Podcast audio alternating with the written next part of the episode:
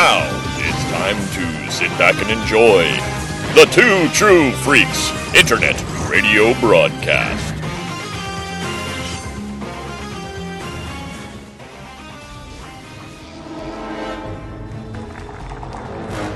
Who would want this cure? I mean, what kind of coward would take it just to fit in? Is it cowardice to save oneself from persecution? Not all of us can fit in so easily. I'm the wrong guy to play hide and seek with. Who's hiding? Dickhead. My boy, I have been fighting for mutant rights since before you had claws. Did he just call me boy?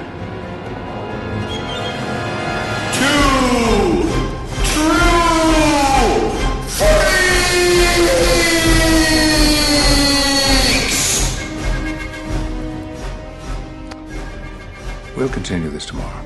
Class dismissed. Hey, Bob. It's me, Chris Honeywell. You're a dork. and I'm here with Scott Gardner. How you doing, pal? I'm I'm doing fantastically, bub. Listen, I'll pretend I'm drinking a beer too. And smoking a cigar. Putting it out in the palm of your hand. Because t- tonight we are doing Wolverine 3. Oh, I mean X Men 3. The Last Stand. Is three actually in the title? I don't think so. Yeah, because these these movies are actually strangely titled when you look at the actual titles of it. You know, because the first one, you know, just X Men. Okay, uh, self explanatory.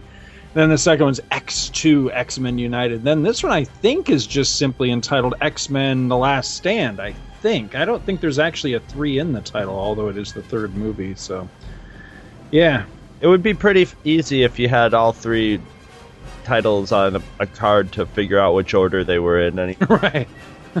but yeah, it is kind of weird. It doesn't really follow a pattern. But then again, the. X Men are outcasts, man. They don't follow patterns. They're mutants.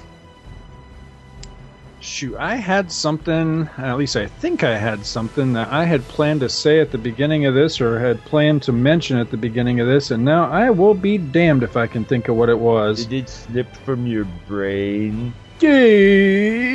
Yeah, pretty much. Uh, It's like that on top of spaghetti song that rolled off the tape went off the floor. Oh, I'm And telling you. Scott's idea rolled out of the door. it's getting worse all the time.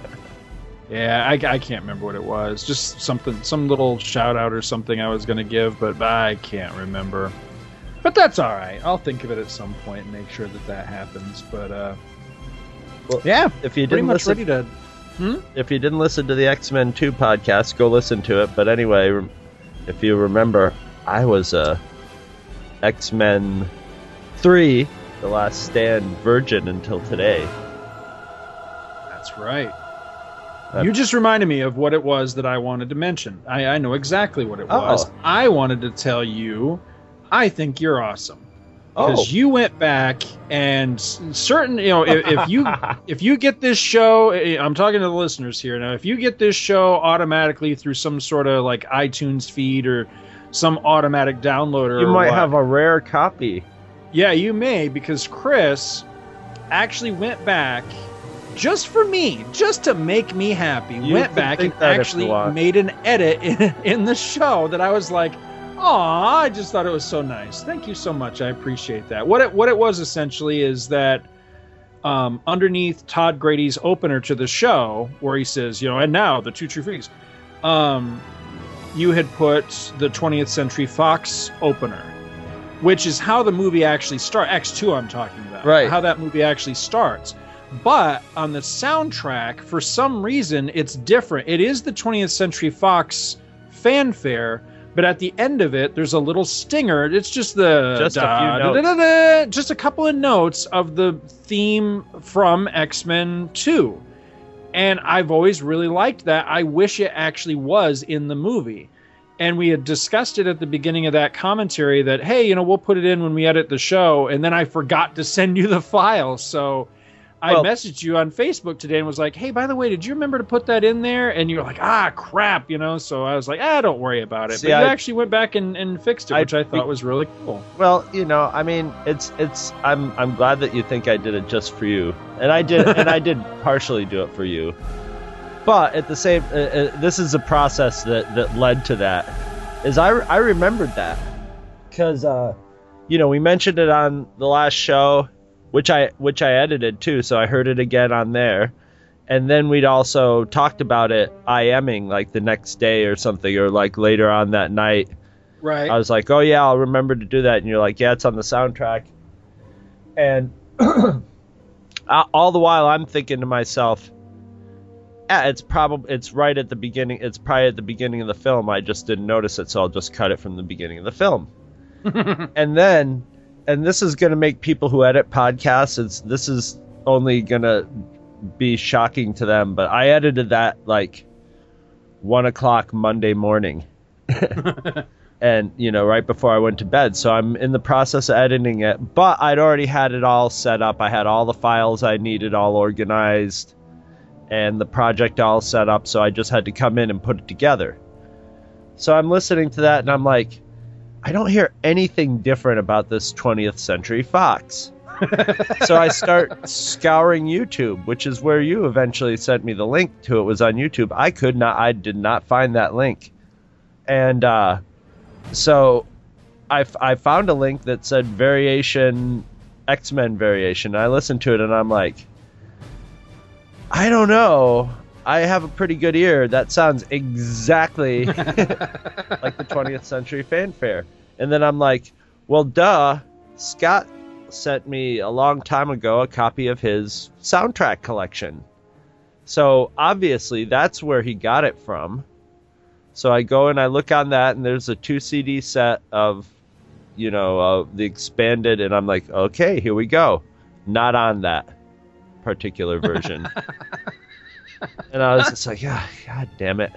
So I put the thing together, and I was like, Al, you know, maybe there's just something that only the super soundtrack brain will pick out, and, and I got it right. We'll see what happens. And, uh, that morning, you know, you were like, "Hey, did you put that on there?" And then you sent me the link to it. But the the great thing was, I you know, I'd only finished it a few hours ago, so I still had the project open. The file you sent me was exactly the same size right. as the other one, so, uh, you know, length. So I just dropped it right on top of where the old one was, ran off another copy, and re-uploaded it. So the old copy was up there for a few hours. So some people got the if your copy has the letter lowercase a at the end of it, then you've got the the corrected one. If not, you've got, You've got a, a rare, rare variant. yeah, a rare variant. Put that sucker up on Those, eBay those, right those away. things are going like hotcakes on eBay now. Bidding starts at forty nine ninety five. you watch next week, eBay's going to be flooded, and people will be like, "What the hell is this? what is this thing?" Oh, that's funny though. I like it. We won't mess up this time though. oh yes, we will. Are we ready to go ahead and dive right into this one? yes, and All right. I'm hoping all our uh, commentary listeners know the drill. But if this is your first commentary, that's a weird one to be starting off with. But whatever, you guys are weird anyway. um, I'm gonna count down to three, from from three, and when I say go, you hit play. We're on zero zero, and we will watch X Men: The Last Stand. Three, two, one, go. Here we go. And we're off. I have to be honest, I don't have a single note for this movie. I sat to watch it to take notes, and uh, I just kind of got sucked in and enjoyed the movie, and uh, I didn't take any notes. I'm sure things will come up to discuss, but just off the top, I, I really don't have anything other than. I'm sure you noticed. Uh, I know you you were uh, a virgin going into this one, and we'll, we'll discuss that. I'm sure you noticed that there's no Nightcrawler in this movie, Yeah. which w- was a bit of an issue for some. Uh, now, I actually saw this at the theater. I, I took Um, let's see, what year did this movie come out? 2006. I can't remember. Six. So, yeah, Scotty was ten. I don't know if we took Logan with us. We probably didn't take Logan because he would have been little. But I'm sure I took Scotty with me because I remember him being really excited about the movie and everything. And uh, and I remember him being. By the way, they did some sort of digital thing here with uh, Picard to make him younger. Actually, with both of them to make them younger. Well, it works pretty good. It does. It looks really good because well, the first time I saw this, I thought, "Ooh, that's some nice makeup work," but it is actually some uh, digital uh, stuff that they did to, to de-age them, kind of Jeff Bridges style. But anyway, um, I did some looking into it, and while I could not find the reason listed, uh, I found something that did say that if you ever play the video game, it was called X Men: The Official Game, which was a movie tie-in game. I have no idea if it was any good or not. The game actually is a bridge between X2 and this movie that explains away uh, Nightcrawler's absence from this film. But I don't know what the reason is, just that it's found in that game. Of course. I Jean, noticed it, but there's so much going on that I guess I didn't really need an explanation. Right. My impre- my first impression on- on on this movie um is I think they cut a lot out of it.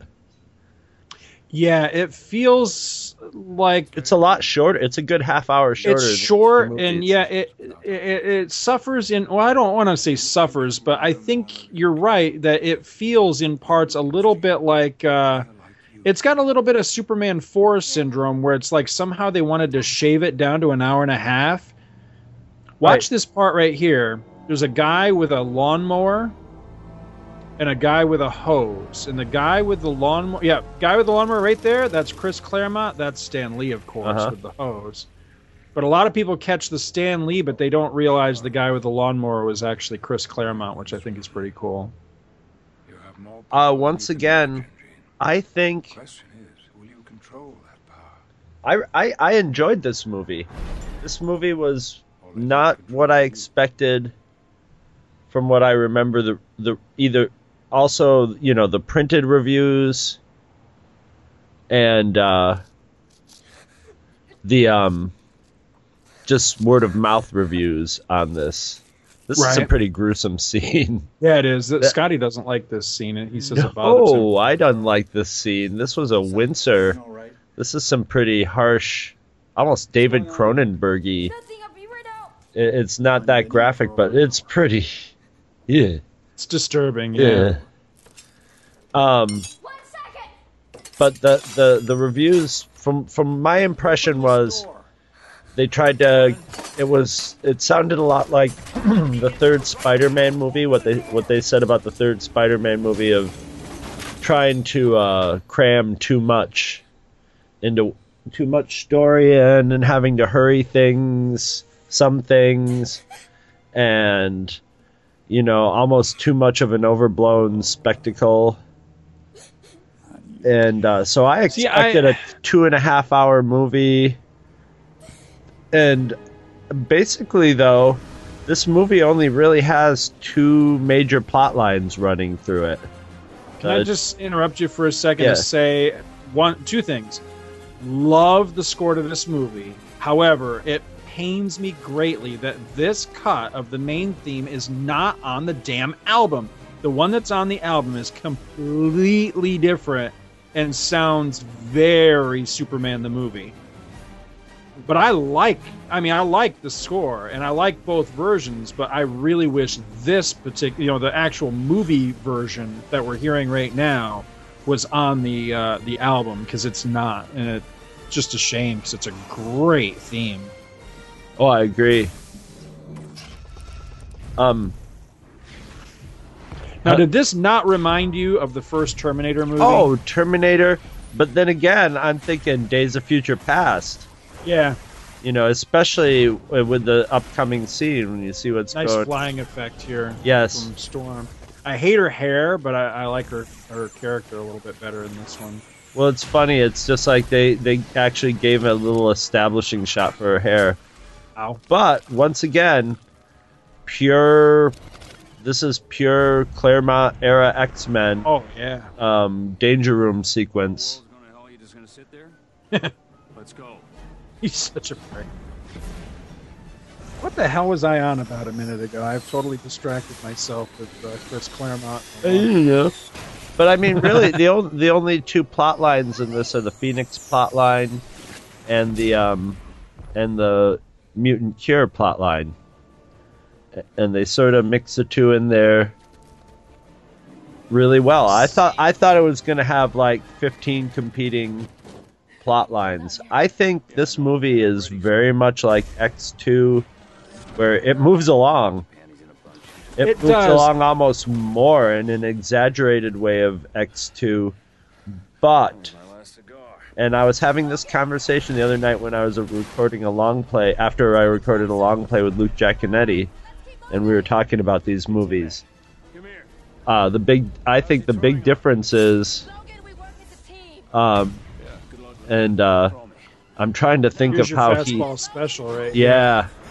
I've been waiting for this. I figured I didn't think I'd see it in here. I thought we'd have to wait till Days of Future Past to see it, but this is sort of a scene that would be in Days of Future Past. And then I was like, Yeah. yes, Sentinel. But that's all you see. It looks like a Terminator too, a Michael Bay Terminator, See, or not I'm Terminator, a Transformer. how much of this movie is going to end up being in continuity with the new movie coming out because Sentinels are going to play a huge part in Days of Future Past. Are they And or here, well, yeah, they're supposed to be. okay? and this makes it look like the X-Men already know about Sentinels. Like Sentinels are a, are a fantasy thing that they've created some- to battle in their in their danger room. Or the, So- yeah, there's something. Yeah, there's something that they put into the danger room because it might be something that they would run into.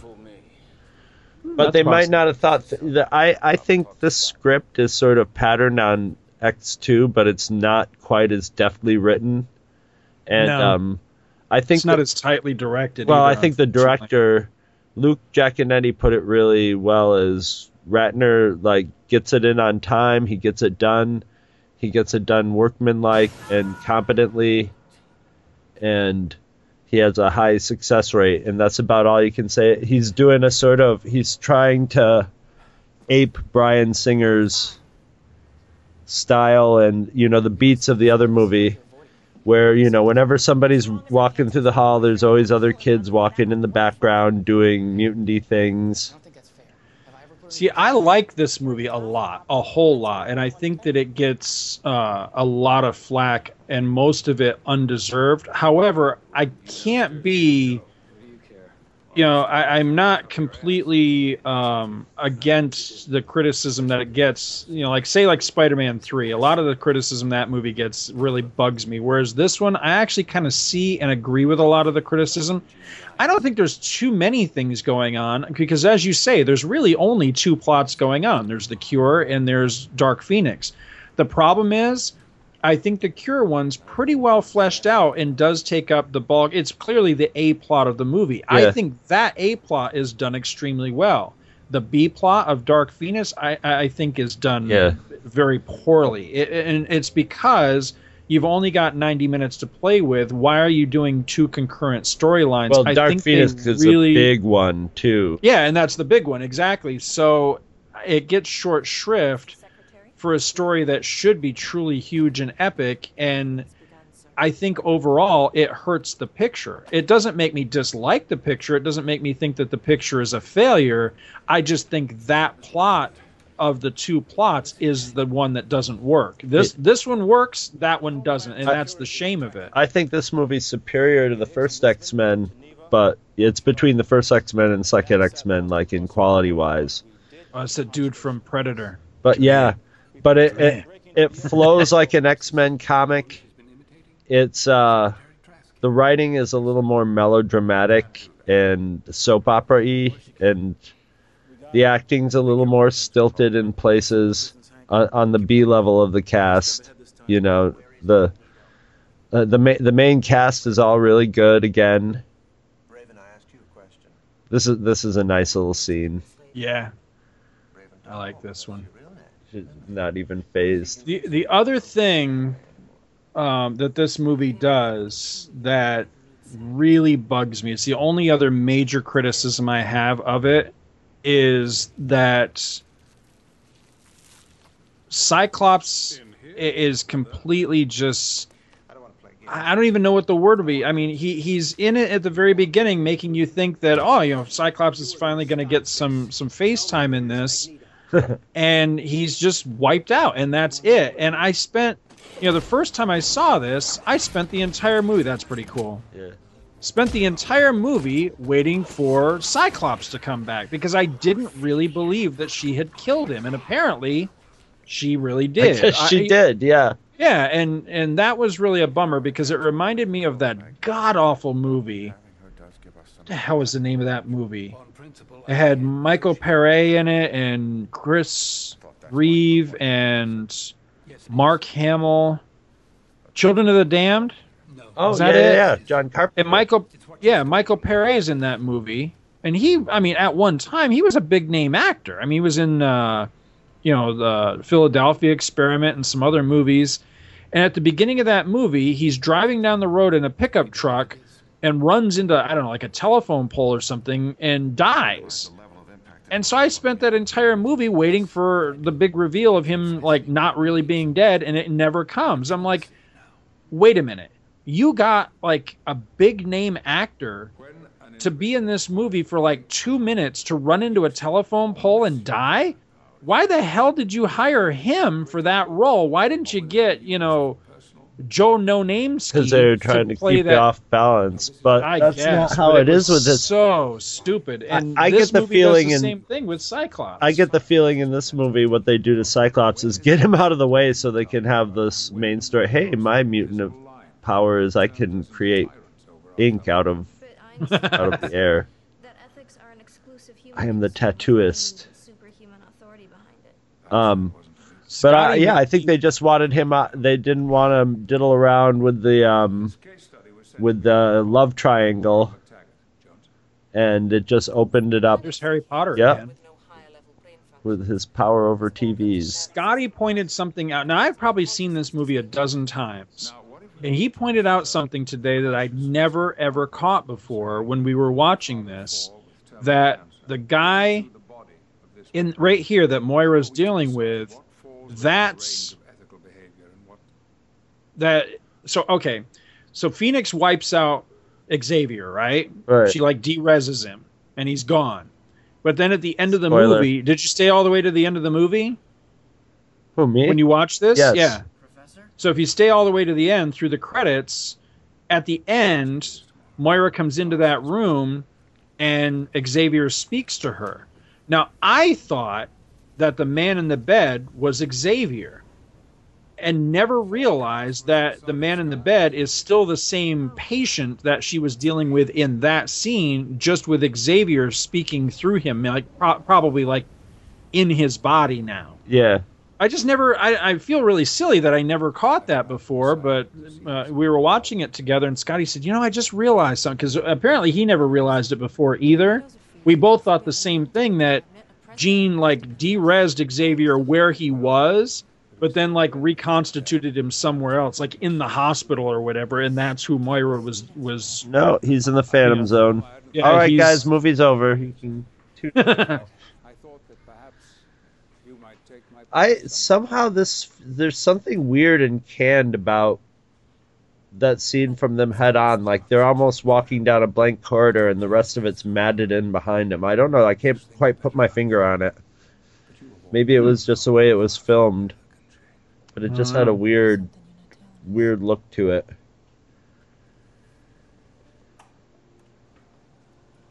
Some of the characterizations, I have to be honest, I thought were a little off in this.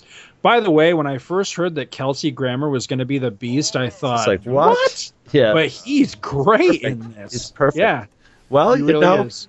if you if you don't think about it, but the thing is, the beast is supposed to be that sort of erudite, you know, intellectual, oh, super smart guy, but he looks Most like definitely. he looks like our friend Kevin Melvin, yeah, he does. except blue. But I have pictures of him blue too. So I never see, put it together that he could have been the Beast, though. there's a scene later in the movie where they're going to Alcatraz and they're in the Avenger or yeah, the Avengers. In the X-Men jet which could just as easily be an Avengers Quinjet and he says, "Oh my stars and garters," which was right out of the old Avengers comics when Beast was a member of the Avengers. And I remember like fist pumping and being so jazzed in the theater at that part because that was a quintessential Beast moment and that's where Kelsey Grammer, if he hadn't already, that's where he totally won me over. That no, this guy is the beast, and supposedly he's in the new movie, and I'm really psyched Oh, good. that. I'm he was a high point of back. first. I'm really. this really got me pumped for first class. Mhm. Did you say you haven't watched that again since you Nope. first class? Yeah, Oh, no, all dude, the X Men you're in for movies that I, I've seen. Now I've seen all the X Men movies, but so far they've all been one and done until until X Men month. Oh, you're in for a treat because I have watched that movie. I don't know how many times, and uh, and love it, love it, love it. I love it more e- every time I watch it. I pick up something new out of it. Just a great movie. Who would want this cure? I mean, what kind of coward? See, I really liked this dynamic between Storm and Rogue here. That Storm sees it as cowardice, as an insult to who she is, and I like that. You know, you've got you've got almost like the almost like a Star Trek trifecta here. You've got Storm on one side, you've got Rogue on the other, and then you've got Beast kind of right in the middle. You know, serving the Doctor McCoy, which is funny Right. because that's its name, Doctor McCoy serving that Dr. McCoy role of of the balance between the two, and I, I think that's pretty cool.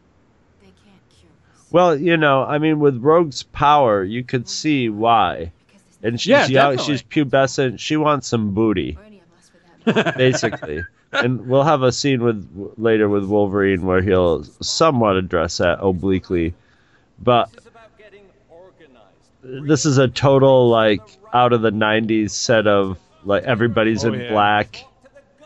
Is this guy supposed to be? What was the dude from the Morlocks? Caliban? Oh yeah. Is that who he's supposed to be? I don't know. Show them, educate them, let them know that we're here to stay. That's the power I need right there. Must listen. they won't take us seriously. They want to exterminate us. She's supposed to be somebody too, but I'm not sure who. Psylocke, I think. No one ever talks about it. That's that's the problem is they do actually throw us a lot of bones as far as little fanboy nods for the different mutants, but the problem is, is out of their costumes, out of their specific uh, comic book looks, I don't. It's hard to tell who they are, recognize- yeah. I don't. I'm not. I'm not up on it to know who enough. That I can tell just by their powers. Yeah. All I know is a is uh is there a shot of her coming up pretty soon? I know they recruited Ursa from the Phantom Zone for the evil group of mutants. Right. The only question is, Frog face. join my brother for Gooseneck. the inevitable news. There she there's Ursa over there. She's sort of Ursa mixed with Michael Jackson. Right. Yeah, I had to look her up. Her name is Arclight. I have no idea if she's from the comics or not. She's probably one of those losers from the that whatever it was, more like yeah, she's very androgynous. Well, that's that's the thing is I saw those scenes and I'm like, okay, she's like a sort of uh, Grace Jones female uh, androgynous type.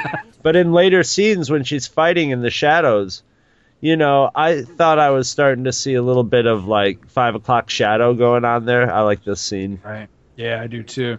Now she is uh it's Porcupine Boy. I think he was in the Legion of Substitute Heroes. The speedster there. Now I don't remember her having the speed powers in the comics, but I think that's supposed to be what was her name? Callista or Callisto from she was the leader of the Morlocks until Storm overthrew her. Did you ever read any of that stuff? I vaguely remember it. Yeah, because that was right around the time where remember uh, Angel wound up being kidnapped by the Morlocks. Yes. He was all chained up in the Yes. underground and everything. Yeah, she was the like the punk leader of the of the Morlocks, and then Storm came down there and kicked her ass and became like the leader of the Morlocks, and then she got that stupid mohawk and the leather leather uh, Let me out of here. what do you call it? Uh, I demand that you release G string. Vest, no, the Oh. vest. I'm the President of the United States. Oh, Mr. President. Now this is a different president, isn't it? Yeah. Somewhere I have seen a cut of the. Maybe it's one of the deleted scenes. I forget, but somewhere I've seen a cut of this where the guy tells the president to shut the f up. Ah. But I think that must be one of the. I like this kid. She's creepy. They like creepy kids in X Men movies. See, I think she might even be the same little girl from the last movie, but I'm not entirely convinced. Oh, did you like the uh, the little uh, naked uh, human rogue scene in the movie? Oh yeah, you keep spoiling ahead, man. It's a coming. Well, come on, they have to watch the movie before they. I hope anyway. You would think so. You never know with, with these people. Yeah, they're crazy. I like referring to our listeners as these people. You you people. You do you people and you're by listening you to our podcast. what do you mean by those people? It's funny though. This this makes me. What I like about these movies is I really like how they play Magneto in it because the thing about Magneto is I guess and they must have been doing it in the comics too because the very basis of Magneto being a survivor of the Holocaust is you know he's sort of as you know a lot of super bad guys do he's uh he's overreacted but it's also got that like i guess cycle of violence or cycle of abuse thing going where he's Right. doing the same thing as the nazis he's declared yeah, himself yeah. superior and is Yeah. like i don't care about the lives of How's it These- going, Joaquin Phoenix? lesser people i know cancer boy She looks. She, she looks familiar from something else too, but I'm not sure what. my librarian fantasy that i have They couldn't let this poor kid put some posters up on the walls I or know. something. Why does every government facility? I mean, it's not like this kid is like dangerous and they've got him isolated like Hannibal Lecter. Yeah, they got him living in THX 1138 Ex- world or something. exactly. Poor little, poor little kid Yeah, stuck playing Eco or whatever the hell that shitty video game. it is. was. It's probably some crappy video game where you have a. Now doesn't doesn't sad and drawn Scott Summers look like the Hollywood version of uh, our buddy John Sparacino? a little bit. Yeah. He looks like the which is good. They got him to actually look like he was haggard and draggled. See, I, I just, he looks like he's lost weight, and he looks like he's kind of you know crazed. I do. I see. I like. I, I- I take it back. It's not that I hate this part. I hate where it goes. Because you know this whole opener with him, you know, freaking out and and getting to use his optic blast and all is actually pretty cool. And, and then it's got the little, you know, Silver Surfer, you know, the the Fantastic Four two little swirly pattern in the water and all that, you know, which I like. But I just hate where it goes. That she How far is Alkali. Lake away that he just rode his motorcycle there? it's just up the road a piece. yeah, That's pretty cool though. it's a nice effect. But it's like, uh, you know, Luke Giaconetti was just like Brett Ratner's just kind of a soulless director, though. right. And he is. It's not, but it's not awful. He, it's not that he doesn't know what he's doing. It's just not. He's got to be thinking, what the hell did I do? Whoops. Ow. I'm in trouble. Yeah, I don't. I do not understand the scene. I just assumed she maybe abs- absorbed him or something, you know, and that there would be some point where um, he would um, um, you know, be presented back. Plus, I can't. Like I got to be honest. Now, this may be unfair because maybe it's actually her, but there's something wrong looking with her in this movie. Her, she's got a bad hair dye job. It just looks really bad. But she's. Is it me or does she not look like really jaundiced? Like she's got like a I liver problem or something. Well, she's you just back from the dead. I don't know. But seriously, I mean, They got both of them looking pretty uh, s- s- wasted and scraggled out. Maybe the Right. actress is has uh, eating disorder or something. I don't know. She looks But I more mean- like like B-rate Julia Roberts in this. but nobody ever makes a comment of the fact that she looks physically different from the last movie, which would have been the last time that they saw her alive. Well, that would be. I guess that would be apropos of she's transformed a little bit. yeah, but see, they're not supposed to know that though. The characters within the story are not supposed to realize that. Well, she's, yeah, but I mean, even so, if someone died and came back from the dead, I guess I would expect him to be a little bit different. But what you know, what does she just? I feel as if being my name, that just kind of freaks me out hearing that in surround sound because it's my name coming from every speaker. You okay? Get to Alkali Lake. Shields up, full red alert. what's he talking about? There are four lights. What?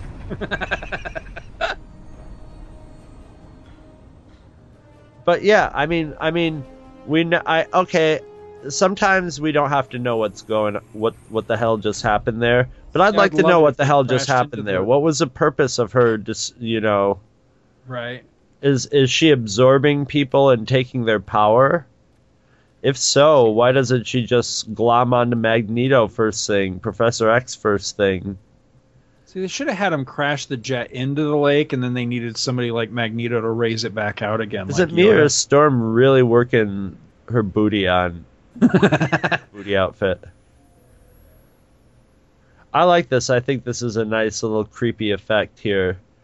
I mean, you know, to say bad things, I'm not really saying bad things. He's not a hack like in the Zack Snyder style. He's just a hack in the sort of generic style, but not a, in in an awful way. I mean, this this is a nice, nicely done scene. It's like See, out of I- something out of a Salvador Dali painting. What What has he done that I would know? Because I I have to profess I don't think I really know the guy. He did those Jackie Chan Uh, see, and um.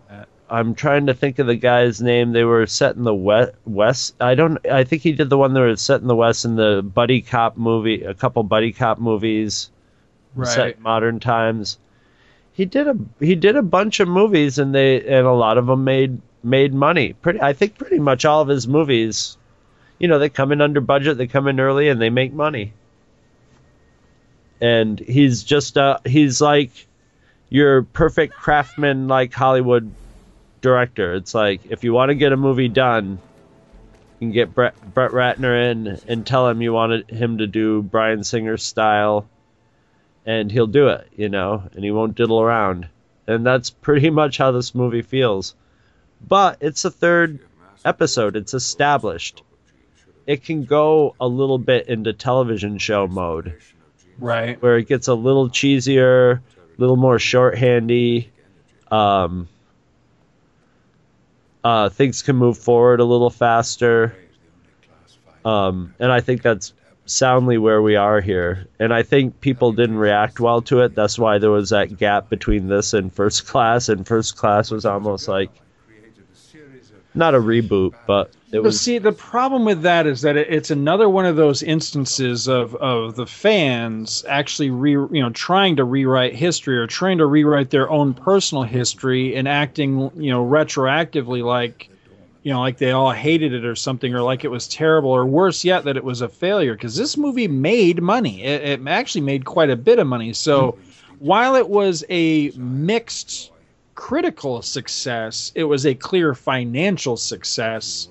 And at, at least at the time when it came out, most of the fans, despite criticisms they might have with it, you know, were positive and, and enjoyed the film. And it's only retroactively that everybody goes back and dogs on it. And that always kind of bugs me when people do that. It's like, Oh, there's there's some definite problems with this movie. oh yeah, but it it does not re- deserve, I guess, the reputation that I'd built in my brain of what it was going to be going to be like at all. that's a good line. I have to confess though that I'm not real crazy about an adversarial relationship between Wolverine and Professor X. I I this made me a little uncomfortable because I think Wolverine has a legitimate beef here. See, I don't like that line though. As much as I like the scene when when Professor X just says that and just blows him off, Yeah. it feels a little out of character to me. Yeah. Well, I think they I think they did that on purpose to just sort of to uh communicate the enormity of like no, you don't understand if if she goes full id mode, she could crack the earth in half. You know that that Right. type of thing. Where he's just like and and he knows Wolverine's a little sensitive about people messing with his mind cuz Right. he's totally been doing that but he uh, you know he's basically saying look i don't have time to argue with you i'm trying to save the planet right now from a mutant that could just like kill everybody in a second and and take over or do whatever she wanted you know it reminds that that nurse or whatever she is reminds me i wonder if she was in new trek because she reminds me of that freaky like big-eyed nurse that that helps deliver uh Oh, the, Kirk like, at the cat beginning nurse? of the movie. Yeah. This guy is just i like this scene a lot. So the stereotypical corporate dad though. But then again that's his character in the comic too. Right. I mean, their name's Worthington. But yeah, this is a well played scene. He's really, I mean, he's one of the things that's introduced and then underplayed in this movie. yeah He's given a sort of, he's given a sort of arc, but it's just there, you know. he reminds me of uh of bill from bill and ted's excellent Yeah. adventure I you see, I think what the the uh, one of the one of the drawbacks of the X Men movies in general, and I and it's not a drawback. It's a drawback that I would have avoided if I was making these movies, but people wouldn't have liked it. Is they're just you know they feel obligated. We have to introduce all these new mutants. You know, which mutants do ever does everybody want to see? And it's almost like they're you know mutants by this point were almost like That's cool. Pokemon. There were just so many of them, and you'd watch these movies to catch you know right who each one of them was, and ahead of time to say, oh, the angel angel's gonna be in this one, and this guy's gonna play him, and all that. this is cool Yeah. there is no way Sorry about the glass care I just showered down on the crowd. that's cool because that's a practical effect Yeah. right there too yeah. that swing. You know, I, I don't care how much of an outcast freak that I'm it might make me if I had natural born wings strong enough to actually carry me so that I could fly. There's no way in hell that I would ever get rid of them. Are Yeah. you kidding me? That's every everybody's fantasy, is it? Isn't it to be able to fly? Well, that's what I think a lot of This this, movie is. brutal I- right here. Yeah, I like this scene a lot. This reminds me, and it's right in about the same place as the attack on the X Mansion. and It's See, he's not screwing around No. anymore. That's But I those guys are crunched, man. just mushed and tossed to the side. But he only mushes the first couple just to freak out everybody else in the car. I like how he's just like dum dum dum. That's cool as hell, man. Ow. Oh, I hate when that happens. Oh, she's gonna do a sneaky Pete. This.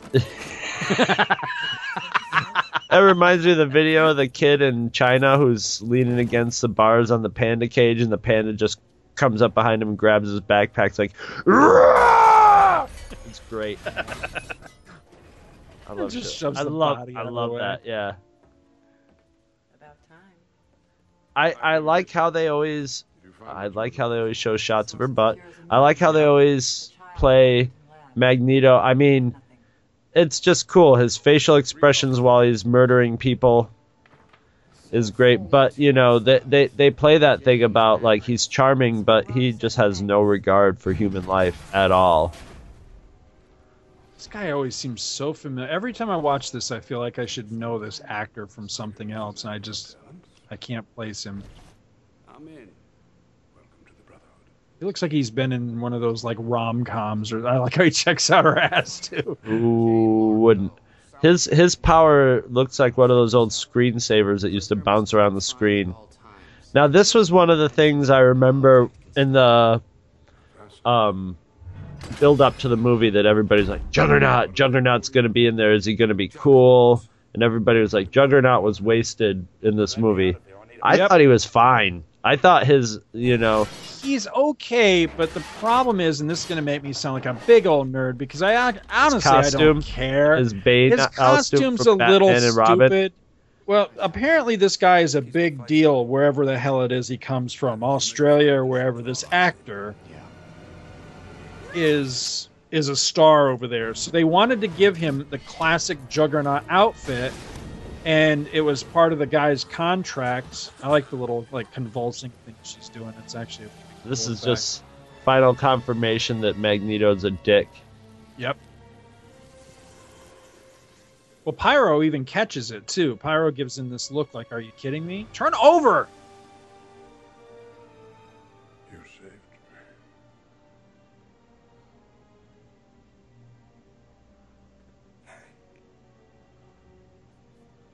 Cold. Sorry, my dear. Cold. You're not one of us anymore. Yeah, see, he looks at him like, "Are you kidding me? Look at her, she's hot." Can I stay here? but anyway, he he it was in his contract that his face had to be shown, so that's why they didn't go with the classic thing. Beyond that, I don't really care. I mean, I know a lot of people are hung up on the idea that in the comics he's not really a mutant, and actually, I think he's I think he's Professor X's like half brother or something like that in the comics. There's some weird origin. Yeah, I don't but I remember mean- exactly. Beyond that, I don't care. I just I wish he'd looked a little bit more like the classic Juggernaut, but he's pretty cool in this. He's got a couple of really good scenes, I thought. Well, I just saw that that they um did a good job of communicating his power of Oh yeah. of having forward momentum, both especially with the sound effects when we get to it. But you know, I mean, people were all wound up because they're like, "Yeah, he's gonna be," and it's like, what do you expect him to have like this? You know, twenty minutes of screen time or something? No, everybody Right. gets just a little bit of screen time unless you're like Professor X, Magneto, uh, the big heavies, or these two. And Wolverine, they didn't use him as much as they did in the other movies. No, wait a minute. Why didn't they strip her naked? Everybody else they put on that table, know. strip him naked, but they didn't strip her naked. I know she she was she was touching up on him and everything. This reminds me of the Sigourney Weaver scene in Ghostbusters. Bill Murray comes over and she's possessed of Zuul. there is no Jean, only Zuul.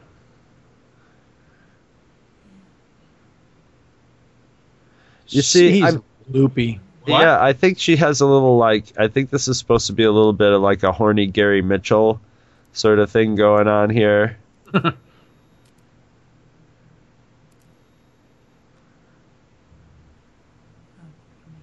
That's a good line. What? I don't have to. You were staring down my shirt.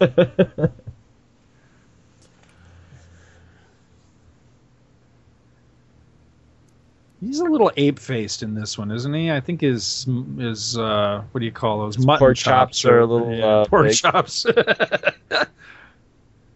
the old pork chop express is a little out of control. Kiss me. Oh, just go for it, dude. Just go for it. What are you talking about? You're never gonna. It, Wolverine is just doomed to have adamantium blue balls out throughout all, all these movies. Poor guy. And he's Wolverine too, so you know he's got to have like insane sex drive. I like this whole thing that she could like, huh? Have you ever had a claw like that? Oh yes, Oh, I hate that shit. yeah. uh, like, bitch, don't That's be a doing that. that's a story for a storyteller someday. yeah, I I have theories about the claws, but that's for another show, another We day. need, to, we need to do that. Oh my We god. need to do the the TTF talk about girls episode sometime. There has to be some so wrong. So many ground rules for that one. Make sure the wife's not here. That's rule number one. Yeah. Make sure the wife never hears the episode. That's the rule too. Wait, this this actress that she just doesn't come off even half naked wrapping her legs around him. She does not come off as sexy, and I don't know if that's the No. way they directed the scene or the acting in it. But yeah, the acting definitely does not have the the same level of emotional involvement as the second one, but not by a lot, you know. It's just like it's been tuned down. I totally like the that shot I totally for some reason makes me see like the storyboard Right. Uh, that effect of the glasses breaking looks a little little weird CG. too. Yeah, a little CG. Yeah. Which is funny because this movie's been pretty seamless with its CG so far. Yeah. That was one of the big complaints that this movie relied too much on CG. But I have a feeling that looking back on it, you know, they hadn't seen anything yet at this Oh point. yeah. If this came out, a Well, most of it, I think, looks really, really good. It's just, Yeah. I, I think that's the problem is when you get a moment like that that that does look a little wonky, it just stands out that much more because the rest of it looks pretty good. Ow! Yeah, you you don't really get get a. I mean, I don't think the Dark Phoenix thing is hurried because it, it it's goes through the whole movie. It's not that it's just- hurried; it's that it's not fleshed out enough. Uh, It- yeah. it's it's clearly the B plot, and Dark Phoenix should not be a B plot; it should be an A plot. So they should have set it up in this movie and then paid it off in the next movie. Is what they should have done. But instead, they ran both stories concurrently and paid more attention to the the cure and, and gave it more time and everything, and didn't fully flesh out the the Dark Phoenix. So, I you know see I disagree that like like the movie doesn't work because I've heard that criticism. Well, the movie doesn't work. There's too much going on. No, I don't. I don't believe No, that's the case at all. I think the movie the works. movie. It's just you know the the the movie. I think you could take the Dark Phoenix thing, like I said, set it up, and then from this point on in the picture, leave the Dark Phoenix thing. She escaped from this room. Pick that up in the next movie. See, At this the, point, make something come up to where the whole rest of the movie is involved with your A plot of the cure and dealing with Magneto. And then once that's done at the end of this movie, then do the rest of the Dark Phoenix story. But instead, by cramming it all into the end of the picture after you're done with the cure thing, that's how it comes off. It comes off crammed into the last 15 minutes of the movie, and and in that aspect, it doesn't quite work. To me, I mean that's just Yeah. my opinion, but that that's how I think. well, I think, and like, and I'm gonna refer to Spider-Man three again. I think a lot of times, by the time they're on the third movie of these, you know, and they were obviously, you know, working on it as, you know, keeping the Bryan Singer style to it, making this, you know, a piece with the other ones. Uh, it's in continuity and everything. Um, but they start thinking, "Uh, all the actors are aging.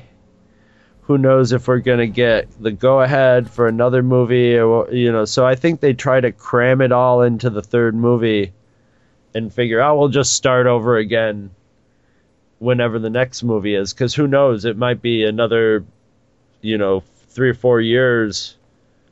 You know, these actors aren't getting any younger, and and all that, especially the teenagers. You know, the teenagers are the ones that age out the most. But uh I like how they sort of underplayed the house, but it's it's a pretty creepy uh little entrance here. I knew you'd come. Of course. I've come to bring you home. I have. Yeah, this is this is once again a scene that doesn't make you, you just don't get what's going on with Jean Grey. I don't know if you're supposed to just shorthand it because we all know like what happened to Gary Mitchell and you know people who get godlike powers or whatever. But you you don't address any of that. You don't have any. You don't really have a point where the like the three of these should be talking about like you're a god now, or she should be saying you know I'm a god. I could squash you like ants. Right. It- uh, you know why shouldn't I do this and this and this?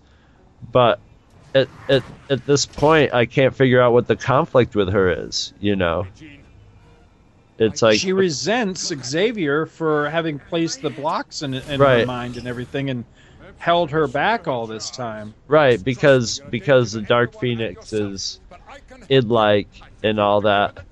But at the same time, I, I, I you know I realize that there's a battle between Jean Grey and the Dark Phoenix going on. Ow. I just don't think they uh, illustrated it very well. You know what I mean? I don't think I think they could have. Ow. I was reading somewhere that this little uh, flippy thing that uh, Storm right here, where she spins, that she actually hurled after she did that. I Oh, guess really? it really did make her sick in real life, which I think is just hysterical. What I what I think is now, there's funny. an effect coming up here that would be so awesome if they got the timing right, but they didn't. Right here, where he throws him, what the timing on that effect doesn't work. no, the and it's a physics. shame. The physics. I guess the physics in this house are weird, but the physics. The the why if he goes up, why would he come down with enough impact to? And another thing is, Well, he's got to weigh a ton with a metal skeleton, which I think that was supposed to be the point, but the, the timing is all wrong. Yeah. He goes through the ceiling and then comes back through too fast for the arc to be complete. yeah, like he's well, he comes down like he's propelled. right. But I'm just taking that to wonky physics of Jean Grey freaking out. But what's That funny be, is is Magneto tells. I like that. Uh, um, Picard's doing the is it live or is it Memorex test right now. but uh, By the way, this is a great track on the soundtrack. I just want to point out, I really do dig this soundtrack quite a lot. well, I think all the uh, so far all the X Men sound. I've been listening to all the soundtracks. They really thrive in the action sequences. Uh, the Oh yeah, the action sequences and the soundtracks to this are great. But the the um, Juggernauts um, was told to keep people out of the house. What does he do? He throws Wolverine into the house. Into the house. I just yeah. realized that. yeah, I- Yeah, I she- that. You, you, baby, you got real ugly. yeah, I know. I love how everybody's if they just they think if they just yell Jean enough Where- that she'll stop. Where is the whole neighborhood? Where was the, this whole damn neighborhood? Scared shitless and cowering in the basement. No, I w uh, they would all be like across the street watching the next door, next house next door up like poltergeist. Sitting out on the lawn in their lawn chair eating popcorn, going, "Well, here's something you don't see every day." Yeah, what is this? Po- not now, like, like um, Professor X looks like the uh, the evil preacher from the Poltergeist sequels. God, I haven't seen that shitty movie in I don't know how many years. Maybe a record player should go by with playing a kitty. Hulk riding a horse. that would have been awesome if they'd snuck that in somewhere. I would love that shit. It's got a weird twitch there, Picard. Give me I told you not to. Eat. I told you not. We to shall all. St- I told you not to eat pop rocks and drink Pepsi at the same time. Your That was own a good damn R face just before. I, oh, oh, I hate when that happens. That's what happens when you pop Professor X. Oh, the property value just plummeted in that neighborhood.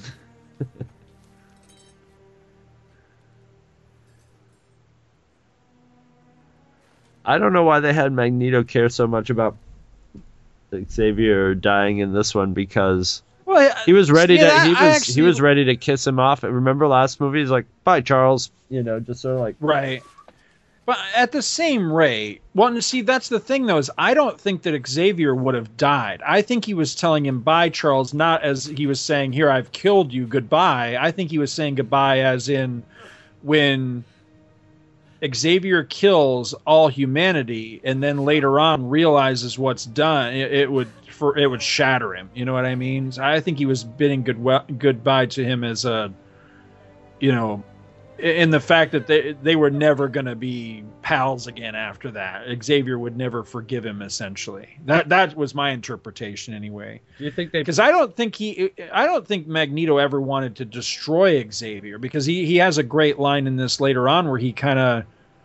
Uh, there's a part where Pyro says to him, Oh, "You know, I could have taken out the professor," and and Magneto just stops and and chews him out and, and makes him realize that even though they may have been diametrically opposed in philosophies, that they were still great friends. That essentially, at, at the core of their being, they essentially wanted the same thing. They were just going at it in two completely different ways. Yeah, and it shows that Pyro's a douche once again. Uh, he never saw accomplished. It seems the destiny of He was always the most human. was more than, a teacher. I Dude, you couldn't be go- bothered I to never throw go on to these things. I just Yeah. Afraid. brood around the outside. Stand here and look scruffy. He gave us a family. He may be gone. Now I have heard that this scene is like littered with ex, or, you know, with uh, mutants from the comics, but I couldn't tell you a Yeah. damn one of them. I don't know. I was out of the picture by the time most of those those faces. I think maybe that also helps my enjoyment of these movies. Yeah, this is true. I think their eternal flame is a little bit. Uh, do they really put eternal flames just on the ground, that low to the ground like that? If they want the fire department to come every week, they do. The first time somebody forgets to mow the lawn, is the whole yard's going to be ablaze. Kitty Pryde looks awful young for him to be. Uh, of course, that actor's probably like 48 years old, and this anyway. I actually kind of like this part. I'm glad they found the time to to work on you know somebody's romantic thing that actually worked a little bit in this movie because I don't think that the uh, the Wolverine Jean Grey thing works at all. I don't think Jean No. Grey works at all in this movie. It I'll worked honest better in the last movie. Yeah, it did. It was it was I was actually buying it in the last movie, whereas in this one, don't buy it at all. Because the very first time they had that little encounter down in sickbay there, I would think that Wolverine would be smart enough to go, you know, I think this bitch turned crazy at some Yeah. I don't want nothing more to do with her now. Right, like Wolverine does not like bitches who've turned crazy.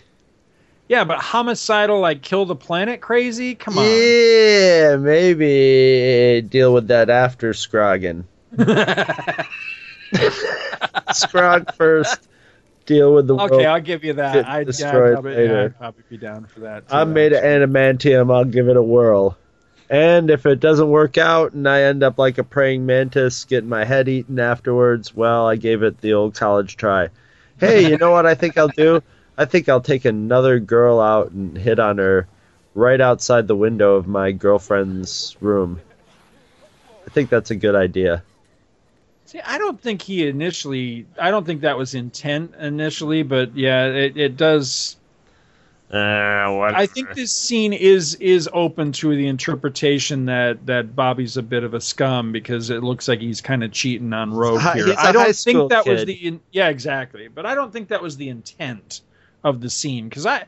I don't know. Maybe I'm injecting too much from comic book Bobby Drake, but I like Bobby Drake. He was always one of my favorite Oh. X Men. I really like uh, Iceman a lot. you know i mean she doesn't it's not like a it's not like a three's company moment where she totally misunderstood what was going on out there he is sort of moving on a little bit because you know he's thinking i may never get although i've already figured out many creative ways that i could have sex with with rogue without losing Yeah, I all- thought of that too. I mean, he's just not inventive enough. no he's not thinking granted it might be a little involved but if it's anna paquin okay you know you gotta do There you go. you gotta do There you go. there's- I, there's could, I could get it. I could get involved for. yeah Anna i would Paquin. dip myself in a in a bath of like some sort of vinyl you know thin layer of vinyl to cover my entire body just to Have yourself laminated, essentially. Yeah, they could rig something up at the X Mansion. They could rig up a danger room. They could at least rig, rig up a danger dip for people. For, Danger dip. Why don't they get that neural neutralizer that uh, Picard had I in, the- in the last movie? Wouldn't that do the trick? he could, you know, I mean, he should be able to at least figure out some sort of helmet that you could wear that would, like a lightning rod, deflector power or something. Although I don't think he, he would be just like, I'm not going to do that just so you kids can make out, you know? Whatever. She's, if nothing else, she's walking spank material. Come on.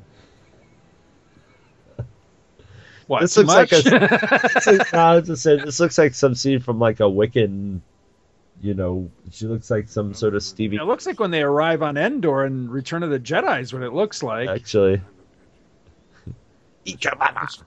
they should be attacked by Ewoks Yeah. right about now. but Well, see, that you know, there's another element. I, I, I, to be honest with you, I kind of forgot about Rogue's story in this whole thing. It's not that it doesn't actually go anywhere, but does it actually go anywhere? You know, I mean, they're they're spending all this time setting up, you know, her conflict and everything, and then at the end of the movie, she just, you know, she's got a brief little scene that I don't know. Yeah. Oh yeah, yeah, yeah. No, I mean, uh, the last third of this movie really falls into the wrap up. I like this uh, where she's just like, "Shut up, little man," Right?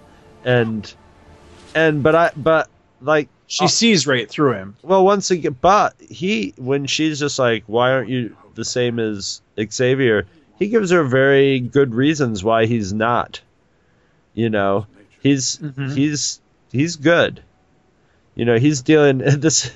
He's he's Gene Hackman dealing with Zod and Superman too. Right? Yeah, very much so. Yeah. It's just like, oh god, this buffoon's gonna get his head crushed, and it's like, oh no, he's actually, he's actually not, you know, he's not messing around, you know. She shouldn't be here with us. And uh, I think this is that little scene I was talking about before, if I'm not mistaken. yeah, it is where he's like, Xavier's helped more mutants than you'll ever know, you little douche, Yeah. you Corey Feldman looking bastard. You better shut up, or I'll have Ursa. She's actually like Ursa with a Superman curl working. She's the stuff of nightmares, is what she is.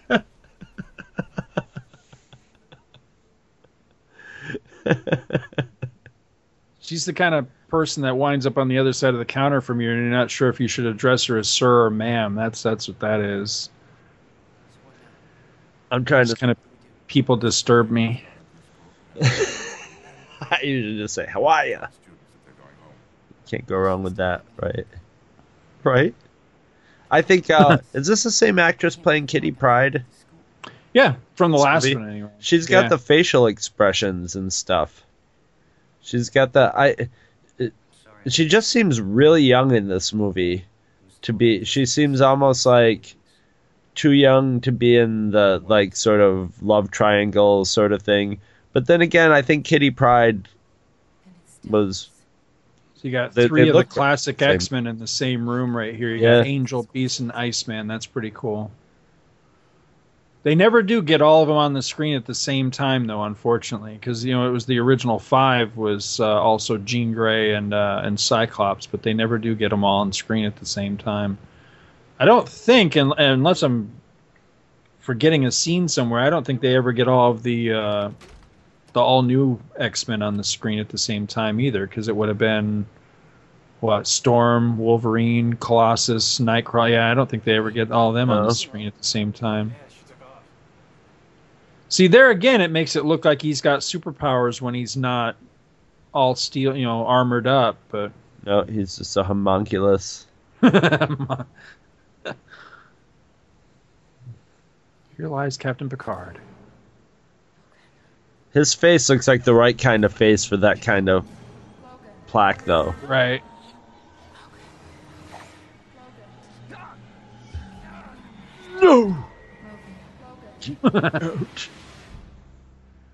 Does it look like he's got Princess Leia curls there when he had his head down like that? he had the buns there for a second.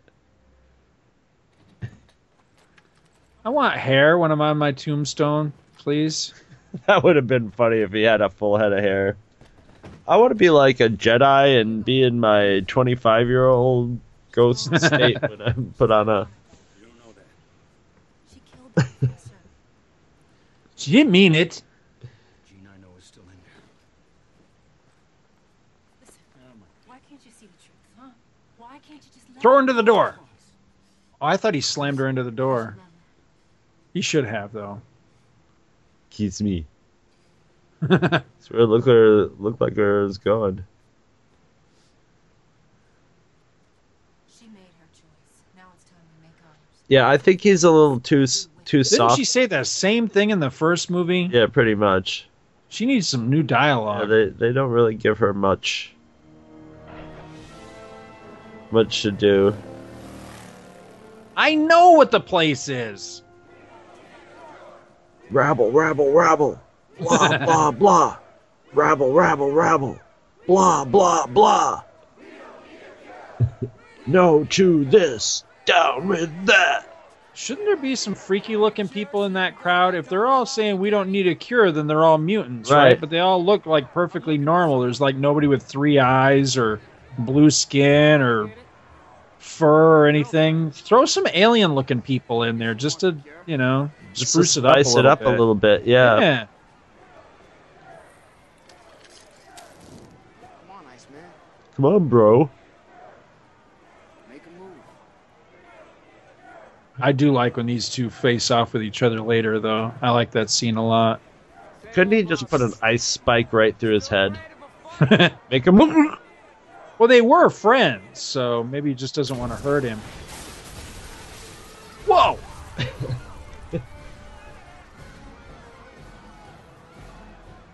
attack was only our first salvo. So long as the Give me exists, Cluzo. we should all sleep secure in our beds. If you Do not. Your streets will I will destroy the world unless I'm given one million dollars.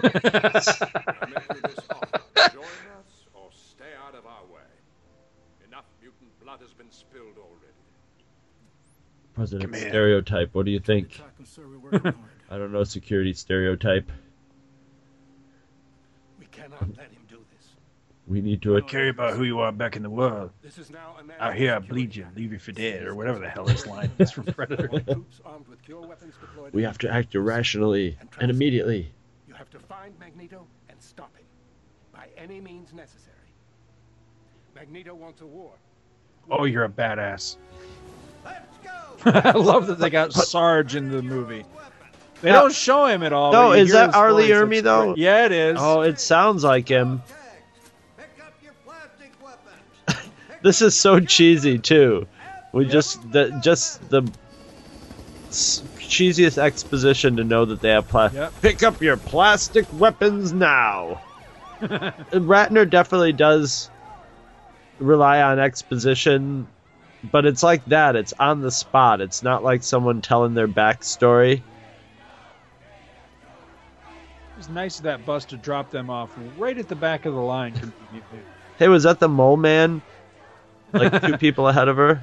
It sort of looks like him. Is that the same shot from earlier? I'm not sure. Once again, I, I wonder. see speeder bikes fly by right here. Be awesome. Vroom. Who farted?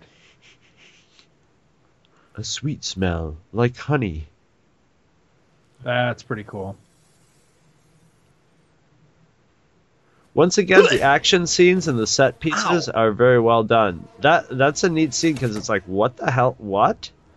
But then again, I don't know. Uh, this, this is some guy, you know, that everybody's like, ooh, it's it's I have chucker. no idea who the hell that guy It's is. It's the horn. It's the headphone tattoo guy. It's my favorite. I hope he doesn't See, die. he kind of see his powers kind of make him seem like um, think her name was Marrow, but that was a wo- it was a girl in the comics. I don't know who the hell this guy is supposed to be. Well, doesn't Wolverine like they say he had bone claws at one time? So I was thinking this guy just generates. He's like a goat boy, so he generates horns out of his hands or whatever. something.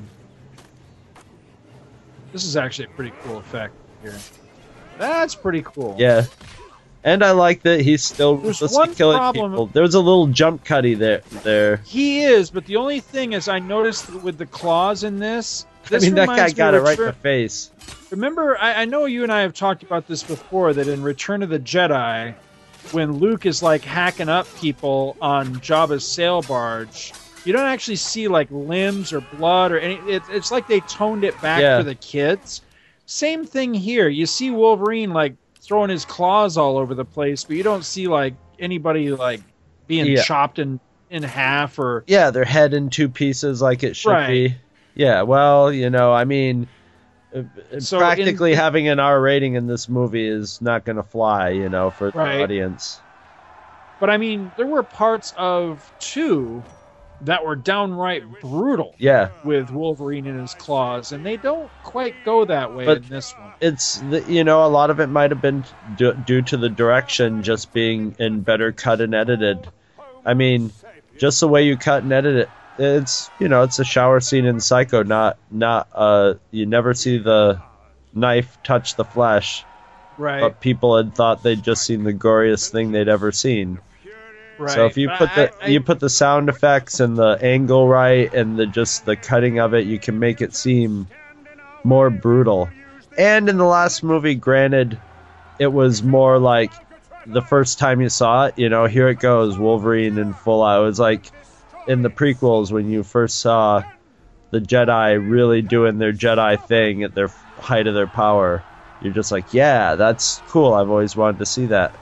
But it's Right. it's a it's not old hat by this time, but we've seen Wolverine, you know, cutting through a wall of human flesh before, and they don't, and so and they definitely don't. They definitely take it down a notch here instead of up. right. But it's good to I see it's still there. it's- It is, but I suspect it may be more of maybe Fox being a little concerned about their franchise and the kiddies going to oh, see Oh it. you sure. know? Oh yeah. I didn't come here to fight you. Smart boy. I came for Jean. Man, Magneto could just Against her will. torture Wolverine worse than When I human- saw this in the theater, I thought he was going to do what he did in the comics. I thought he was going to pull the adamantium out of his body because that was a great uh, storyline in the comics when he did that. I know what you're dealing with. Uh, Or at least I won't say it was a great storyline, but it was a great gimmick yeah, for a storyline that didn't really go anywhere. But there was a storyline where uh, where Wolverine, where Magneto basically got tired of Wolverine, and so he just drew magnetically drew all of the adamantium out of his body, and left him to die. And it, it was actually pretty cool. Well, in this Ow. this movie, you see there's a there, you see a lot of like Wolverine gets killed in these movies. Things that would kill that. I mean, right there when he hit the ground, probably every internal organ inside of him was jelly. right, But it's, mush. it's- yeah, it's gonna and he he should be dead, but it's it's going to reform. I I like that. It's just like it's like a video game character. Hell hath no Meanwhile, she's turned into Monica, Monica Lewinsky. Is that a day for night camera back there? Day for night shot. Yeah, I'm not sure. Yeah, this is. Does that look like the exact same shot for the third time, Right. except that it was dark? It very well could be.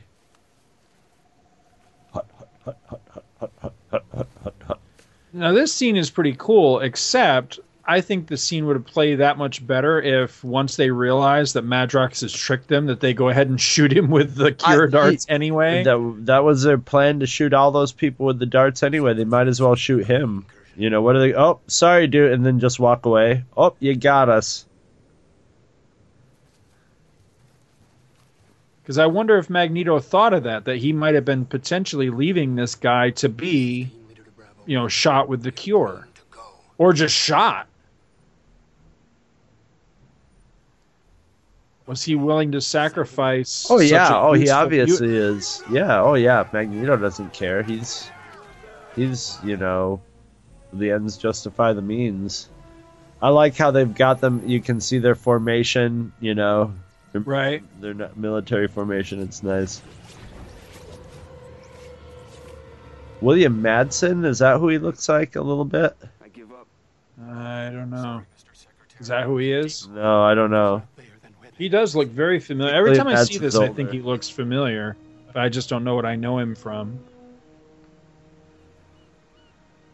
I couldn't tell if that was a stock shot, a computer generated shot. However, it looked nice. That is. That looked like a composite yeah. right there. So does this. This looks like in front of a green screen. Zordon swim. Leave that to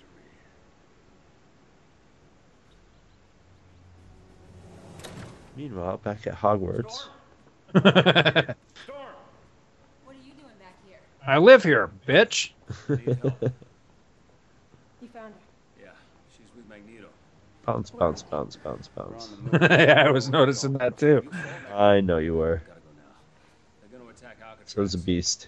Not enough to stop him.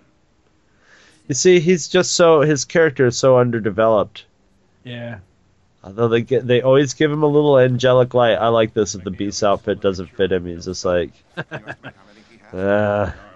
NG. His powers have limits. Cool. Hers do not. There's only six of us, Logan. See how each one of the outfits is just a little bit different. It almost reminds me of like Tron because you've got Iceman's got the the the baby blue piping on it. Hers has got the pink piping on it. You know, Colossus is sleeveless. I, I like it. Each, like each left over. just- it's a Yeah. nuclear model. yeah. You see, each one's just a little bit different. I like that. I think that's a nice touch. They're essentially the same outfit, but just the piping and the design work is a little bit different on each one. People didn't know that that that Xavier used to be a costume designer. He likes to do them all himself. It's a little hobby. It's hobby. But it, I like how it sort of it sort of uh, refers back to they they um they kind of um they don't telegraph it, but they sort of knock it home a little too much. That goes back to the beginning sequence in the danger room where Scott wasn't there. Right. Yeah. Wolverine was sort of filling is filling in for him, and now it looks like Wolverine's filling in for good. Right. And it looks like Storm's in charge too. Puts a different dynamic to it. So I like that. I thought that was a nice little uh little piece of writing. I like that music in that part too. Some patented J.J. Abrams lens, lens flare there. What's he all bumming about now? I just want to touch somebody, damn it.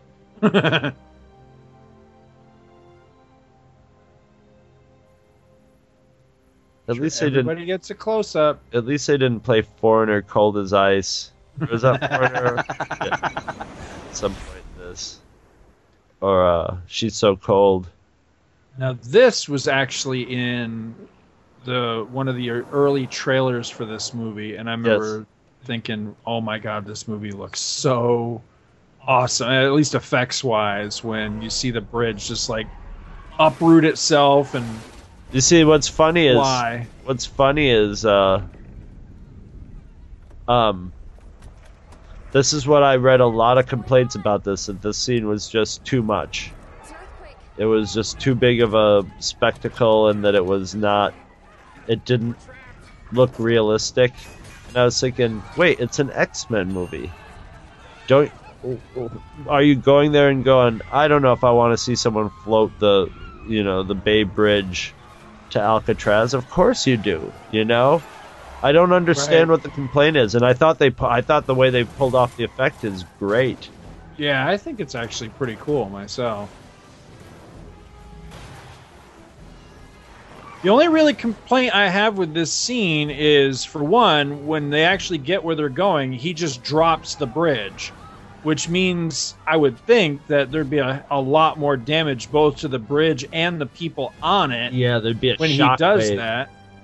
And then you can see at one point that's pretty cool how he throws his arms out like that.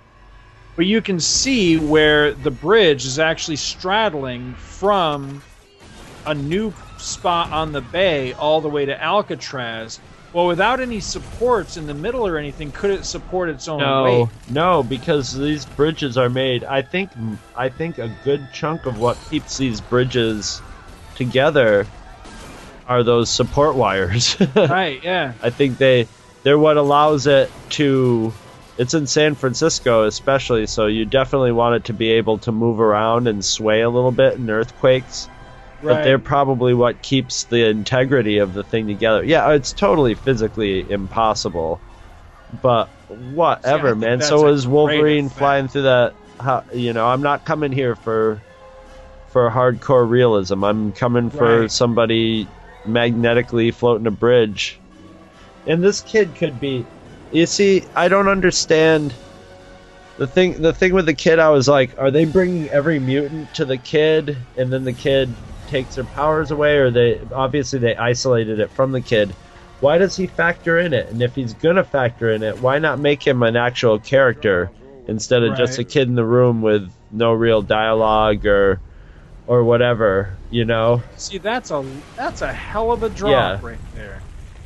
Oh yeah, but that's just that's because it. But it's made just for that great scene of Magneto framed in the, Right. the little hole in the bridge, and I like this too. That the that's where the president is finally just like, oh man, I mean, See, these people in the car are fine. The cars are still all right. Wouldn't they be all like?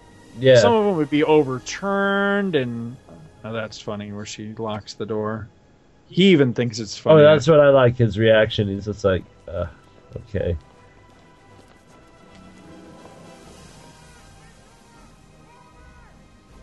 Because what would you estimate that distance was that he dropped that bridge? This is a good like 40, 40, feet. 50 feet, yeah.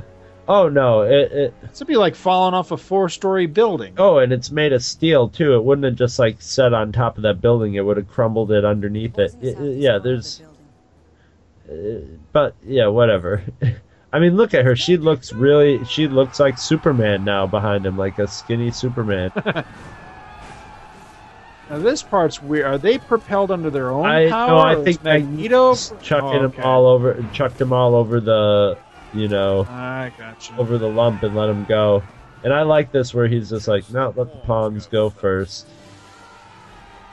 They always in the third act, they always like that's where they go. They always have to be like, remember, Magneto's a stone cold sociopath.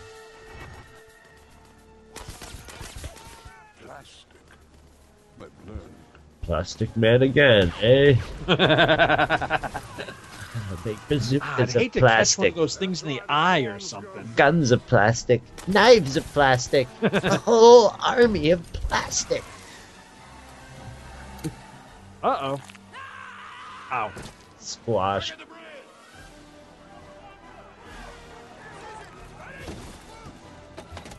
This, I think this part is pretty cool. Though. It's Oh, yeah. inventive. I like that they, you know, they were. That's cool with the spinning things, throwing the, the needles out like that. The thought of flying syringes is also something that totally Oh, doesn't she look like she's got a little mus- mustache there. Come on, Prince, do your stuff.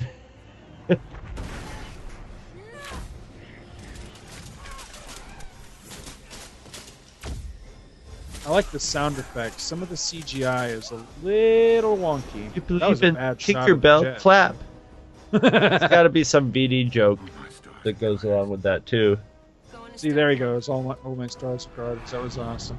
That that sh- two shots of the jet right there were really not good though. Stealth mode would have come in handy in a lot of different part. Uh, yeah.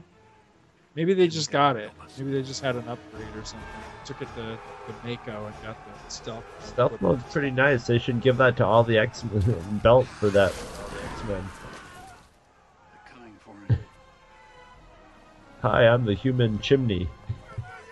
now listen to this music right here. Listen chin. to this music. Have a doctor check. What's that remind you of? Oh yeah. Come on. Nice shot though. Yeah. I mean, that shot right there of Beast is friggin' awesome. I love that see, I wonder how much of the Beast in action is just Kelsey Grammer's head pasted onto some Right. stunt double. Because I don't see him doing phys- Maybe it's because I'm so used to his characters being prissy. He might be a really physical guy, but I don't know how. he's Why def- are the soldiers not shooting them? right. They, They don't know the X Men. They're all dressed in black too. I mean, they don't know the X Men from Ex-Lax at this point. Maybe Why the hell aren't they shooting them? Maybe they've been briefed on it. Maybe R. Lee Ermey said, "These are the X Men." Get your plastic X Men. Dr- Drop your socks and grab your cocks. It's time for your X Men lesson. Stop your grinning and drop your linen, or whatever they call that. X-Men. Assholes and elbows. He fights like a gorilla. It's awesome. yeah. Ah, I love Beast Unleashed in this. It's great. All right, see you later, Prince.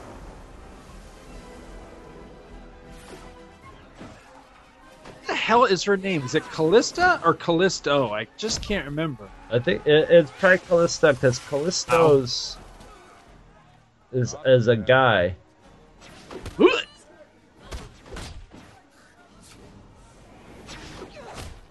Hate a girl that spits. I wish it would. I I thought it was, she was gonna be spitting out teeth like in a comedy. I like, Like- that. Grab him by the shoulders and just smash him on the ground. Smash him to the ground. Yeah, that's See, something like Kurt should have learned. I like where it, you know it shows Kitty. That's a great effect. See, I think this effect was good. I like the, the, the deep doof, doof, doof, doof, doof. He looks like he's made of lead. He looks like Yeah. he's made of lead, and just like it looks like once he gets moving, you ain't gonna stop him. I like that. I like that they took a, you know the the time and took a moment to show how Kitty could be effectual in this scene because when they first lined up, and you know you've got Wolverine, you've got the Beast, you've got Iceman and Colossus. I'm thinking, the hell is Kitty Pryde gonna do? And I like that they took a moment to show how she could take somebody out. Yeah, this this too. is right out of the comics. I like oh that. yeah. Don't you know who I am? I'm the You know who I am. bitch! See, does that work now that that meme is forgotten these days? Because that's all based on an internet meme. And at the time, it might have been funny, but today, does anybody even remember that? I remember everybody was jazzed about that line, and I didn't know why. But I like I like it. She totally uses him to get the kid out. Oh, yeah.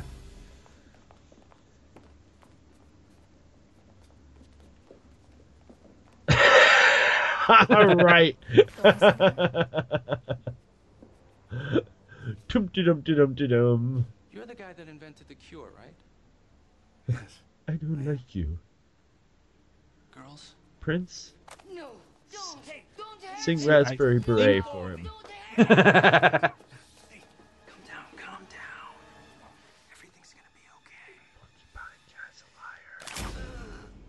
Oh, poor Ow. young guy. You could have lived think out that my would library. hurt and be rather inconvenient, but are any of those long enough to have actually killed her? I yeah. I don't know.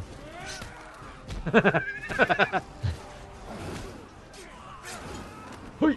Thought you were a diplomat. As Churchill said, there comes a time when all men must. That's almost the same same dialogue as episode two with uh, Amidala and, and Anakin on the battlefield. Okay, how did she She get in there? If it's mutant proof wall, how did she, She come got in? in, but she can't get back out now. Oh, so it's a mutant roach motel. This way. right? Mutants check in, but they don't check out. What's going on? Your powers won't work with me.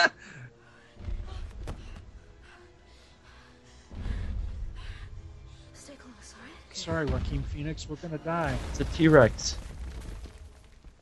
I'm the wrong guy to play hide and seek with. Who's hiding? Dickhead. That's pretty funny because he does have kind of a dickhead. yes, he does. You do have a bit of a dickhead. No! No! No! No! No!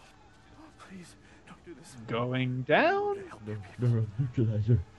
Do we look like we need your help? So basically, this is a, the, you know, okay, ah, that's why we had Angel in the movie. And it's a good story plot, you know, father, the cure, and then the son's mutant power like save that. him at the end. But everybody's so undeveloped that it doesn't mean anything. That was a bad cut in the music right there. bad cut. Did you hear that? Yes. Oh, see that that makes me think there's a scene. Right. missing I think there's a lot. I think this movie was. I don't know. I, di- I didn't watch this on DVD to see like if how many deleted scenes there were, but I really think they maybe they thought they were like, hey, look, we don't want Now, a movie is got it. it's pretty friggin' cool. yes. Flinging flaming cars. Yeah. That, I think that's cool as hell. Oh dude. man, if we could have flung flaming cars in high school, do you imagine what Carthage would look like now? Dude, if I could fling flaming cars today. Are you kidding me? Yeah, nobody would even notice in Florida, man. It would just be a side note news. Flaming Oh car- cars hurled in Orlando. I wish this could be my mutant power. Just, just flaming. Just go in and just clean out an entire parking lot one day, just for the hell cars, of it. I'm the flaming car man. Every time I go to the mall, I wish I could do this. It would suck if you met, met your super foe and you weren't anywhere near a parking lot, though. kind of screwed.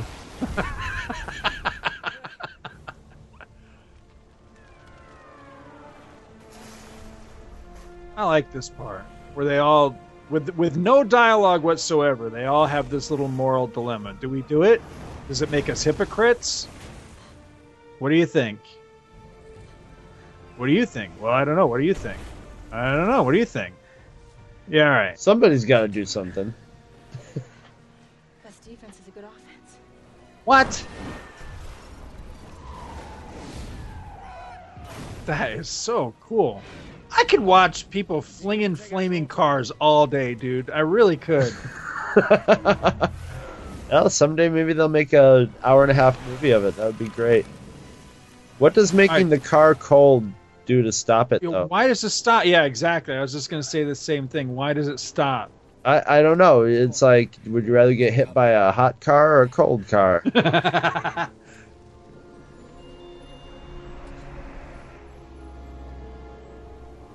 Ah, she fogged that up. oh, Oh, that was a bad pun. that was Sorry. horrible. It's no worse than any of her dialogue in these three movies. Oh man, kick Corey. Okay, I like ass. this part. I like this part so much. My Schwartz is bigger than yours. It's very much. This is very much like the end of the Harry Potter movies. Yeah. Actually, that's how they. Uh, The only thing that could have made this cooler is if it was the Human Torch versus Iceman, which can't happen yet, but I would love that. I just I think this is cool. so I heard there was an X Men cutscene at the end of the new Spider-Man. Yeah. That I mean I've heard it too. I haven't seen the new Spider-Man, but I've heard that too. I gotta go. Somebody's got to have cut it out and put it up on YouTube by now. See, I like that he fully iced finally. I've been mhm. waiting for that. Ow. You never should have left.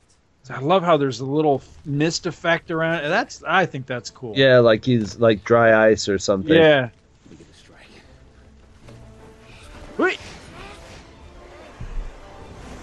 I think we're let's just gonna throw the guy rename Wolverine. of- just Huh? rename Wolverine Chuck. I hate having gravel in my mouth. I know. Chuck. Get it?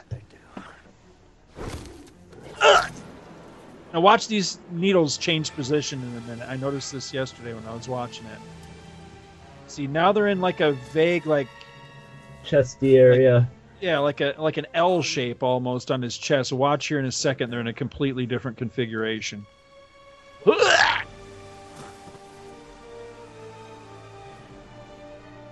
But that's not fair.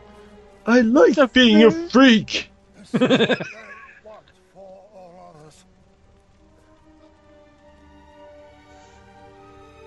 like- completely oh, different Yeah. position. It burns.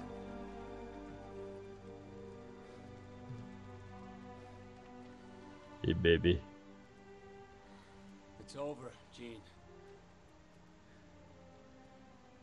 go get you some help, you crazy, crazy bitch. Let me help you out of those clothes. No, don't shoot! That's kind of cool. All right. Here we go into another thing, just like in the last one, this this this plot element is coming in right in the same place. She just murderizes Yep. so many people.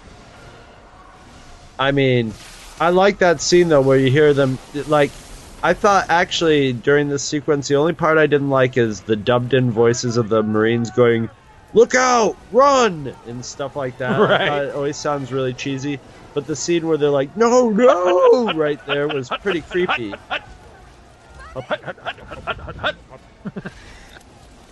But okay, Uh, I think you want to leave that ball-headed kid behind, seeing as how he makes everybody's powers not work. how about And this? how the hell does Magneto sneak out of here?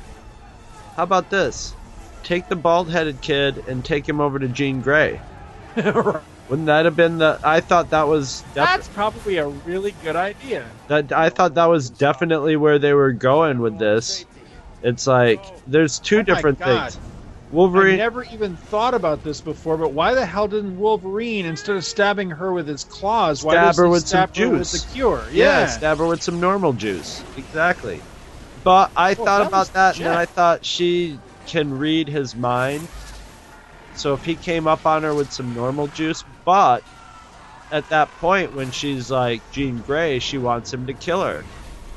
And so I mean, like the Phoenix would know that he, she had the normal juice, but Jean Grey would too. And hey, he could have stabbed her, and she'd just be Jean Grey, and he wouldn't have to kill her. But I don't know if they thought of either of those things. But I mean, in the Dark Dark Phoenix cycle, she pretty much has to die. So I had a crazy bitch girlfriend once, and I'm pretty sure this is where it was headed.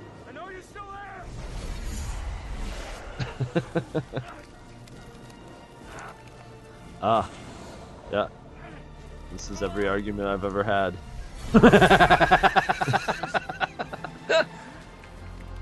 I mean, that's gotta hurt right down to the bone.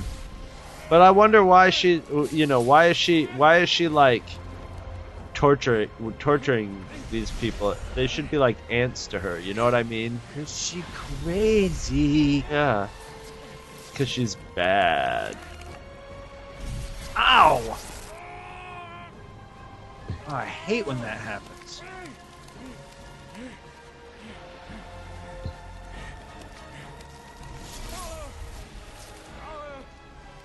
Stop! I'd be just like, would you cut that out? You know that's smarts, right? For you. You say the sweetest things, Wolverine.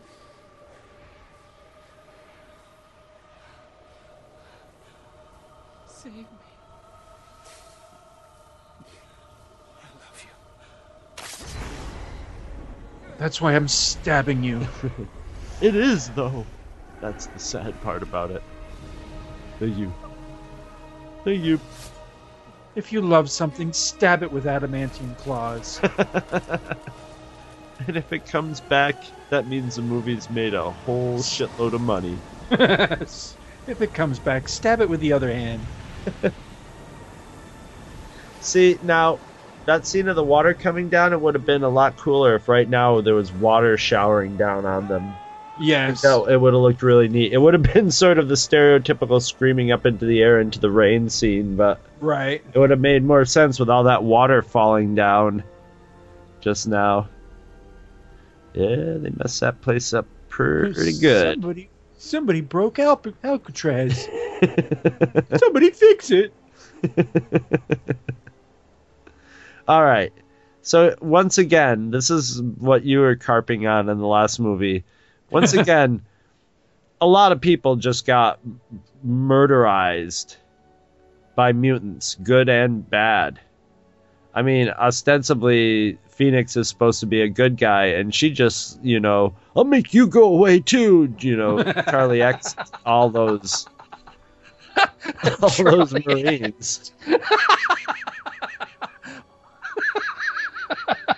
I'll make you all go away. exactly.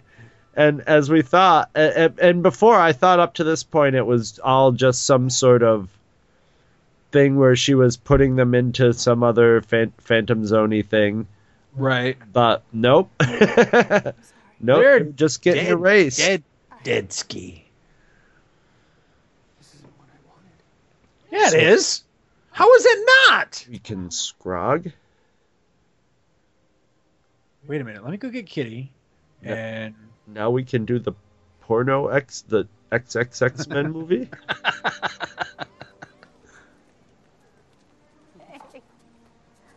she doesn't know his name. Have fun, buddy. How you doing there, guy? That's what you call him when you don't know their name, buddy. I'm President Happy now. Everything's going great, even though mutants destroyed a bridge and I murderized was just gonna say, wait a minute.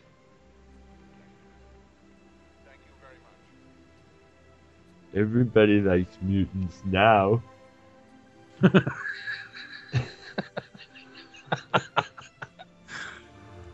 So apparently, the the Straits never really cared for Alcatraz or that bridge all that much in the first Yeah, place. I They're pretty cool with all this at the end. Now I would be. I'd be like, that's pretty crazy and, and neat. But yeah, the the city of San Francisco might not appreciate it too much. It's gonna it's, it's gonna take a lot of taxpayer dollars. There's a lot of widows whose doors they gotta knock on, knock on. they obviously they can't get Magneto to fix it up. Eh, we'll just fix it. Life. Yeah, they're fixing. it. What'd they do with the other one? What'd they do with the existing bridge? Meanwhile, people are going hungry in San Francisco because they can't feed the ho- homeless anymore.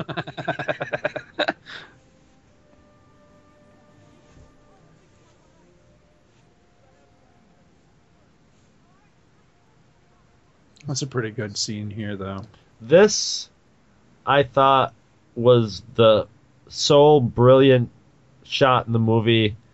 It, I think this was before that. What was that um, Nolan movie with the dream where they were in the dreams? Um, Craptacular. Yeah. Which ended on a very similar note. But I love the way they cut this shot. I love the way they cut this. Just That's cool. just the and you know the the, the funny thing is Wait, did you really just ask me about what a what Nolan movie was? Well, it was. What? I know you didn't Remember watch who it, you're but talking it was, to, it was a dude. big hit, and I'm sort of talking to myself co- to remember it because I actually did a podcast about it with I think Chris Johnson. Ah, The the you know the one where they go and Ah, I it was about the dreams and stuff. yeah right? yeah yeah. That that had Yeah, a had uh, had Leonardo DiCaprio in it. yeah it sort of had a similar thing with a top in yeah, it. what was the name of that movie? Yeah, I know what you're talking about. I can't think of the name of it. It's one where the building's all spinny and everything. Yeah, Yeah, I know what you're talking about. I never, I never saw it. but I like Nope. that. It's it's it's a great. You know they they just let it move just a little bit, and then he does a total. um It's kind of like a, a. It was a really nice director thing. Inception. That was the name of it. Inception. Uh, I knew it. my brain wasn't gonna let me. Oh, she dropped uh, Mystique dropped Stamos from the end of her name by this movie. Oh. I knew she got divorced. I divorced John Stamos too for doing all those crappy sitcoms. but uh What the hell was I talking about? I could be wrong, but I think this end credits theme is a different cut than what's on the album too. I'm not not hundred percent on that, but it sounds different to me somehow. Um I hate when they do that. Why can't they just give you the movie cut on the albums? I don't know. It doesn't make any sense at all. you know what I mean? Uh, because I assume when you're selling a score, it's not like you're trying to sell a rock album and going like, "What do the people want?" Right. The people have probably seen the movie, and they want to hear the music that was in the movie. It's like a no-brainer. It doesn't. It seems like all you would really have to do is well, there's editing involved if you're not going to do the full score. If you have to limit to one CD or whatever. But I mean, yeah, you just have to work with the music that's already done and and produced. I mean, maybe you'd have to tweak it a little bit for a CD or something. Yeah, Sergeant R. Lee Ermey. Why didn't they show him, man? It was funny. Chris Claremont was uh, the lawnmower man. It said, and Stan Lee was water hose man. At least they got man on their names like super, superheroes right. or f- like Florida Man. Florida man. I love Florida man. There was I just read some story. Oh no, I know what it was. There's this crazy lady that I subscribe to on YouTube. And I mean, she's crazy. She's the one I probably told you about her. She thinks Brent Spiner's her husband and that the Jesuit the, the Jesuit order of Catholics are out to kill him and that she's like the, the just been elected queen of America a crazy lady. And uh she just put up a video and it was about how Governor Rick Scott is a ro- he's a robot or something. He's insane. blah blah blah. And I'm like, what? And she's like, we're the people of Florida. And I'm like, oh, she's from Florida. Of course.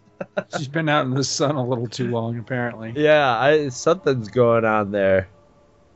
But uh, I've been watching her for years, and I always, for some reason, I had it in my head that she was in Canada, but nope, nope, Florida.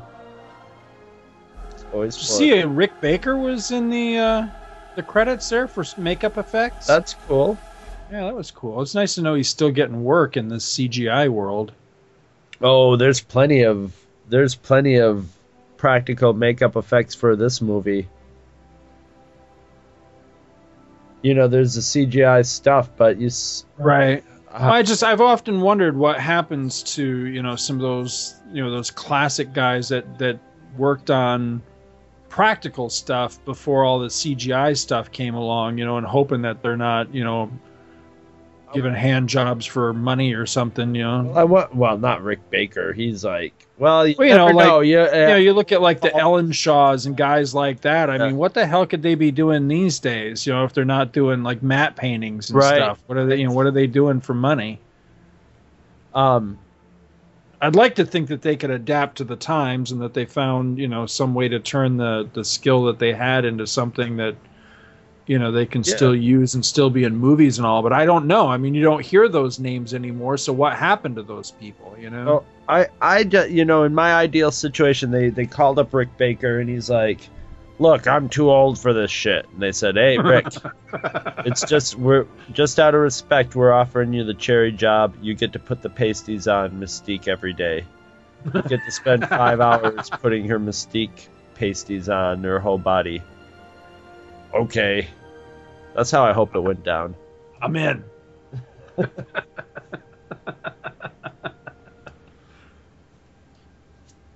That would be a great job. I think we're coming up in that little uh, tag scene here. blurb. It's a it is a tag scene too. It's like five seconds long. Now I remember more. Did doesn't Moira MacTaggert end up dating the Beast? Aren't they hooked up, or the or is it the Angel? She's Well, I don't think so. I. Re- I I remember her character.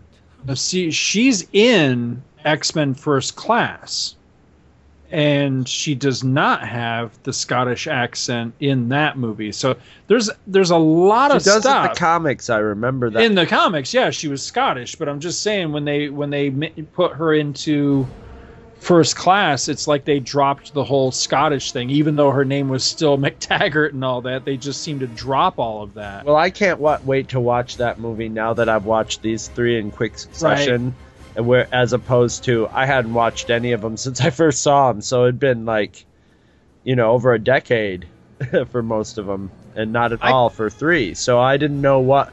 I figured it was all within continuity. I didn't know Professor X was, and Scott Summers were were dead, and Magneto was not depowered, but pretty much depowered. Right. So that's why they had to do the little time shift there, which I thought was worked out could have been horrible and worked out brilliantly. Well, see, that's why I'm wondering.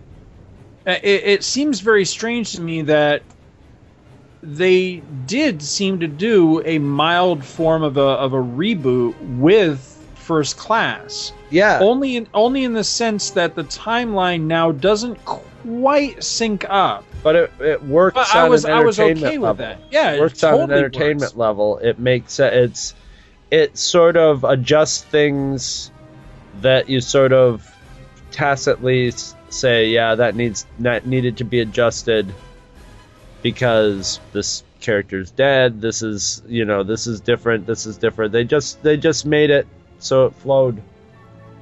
But uh, I I cannot wait to watch it again.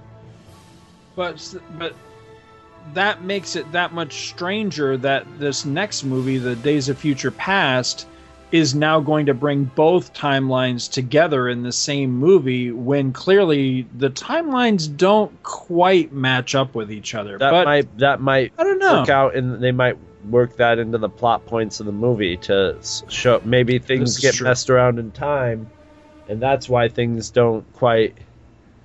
You know, I'm not. I you see the thing is, I basically figure the new movie is going to be a time travel movie loosely based on loose loose loosely based on the comics you know i i expect it to be loosely so loosely that there's one or two scenes that are visually the same you know Right. there's one or two things in there that you want to see like wolverine getting tossed at a sentinel and and Right. shit like that and the, and time travel but um other than that i think they're going to come up with their own sort of thing that more works into this th- these stories in the in the first class you know the the Fassbender era which i don't know i'm just so excited to have see michael Fassbender again as magneto Yep.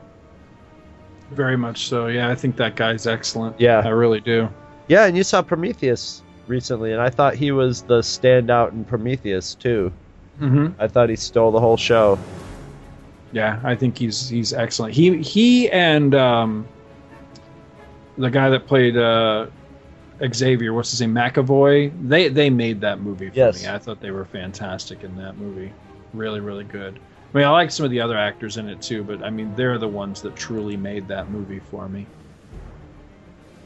Absolutely, looking forward to it. Yes, coming up next week. So next Monday, X Men First Class. Sweet. And then after that, the movie should be out soon enough. So expect Two True Freaks coverage of that, of, of course.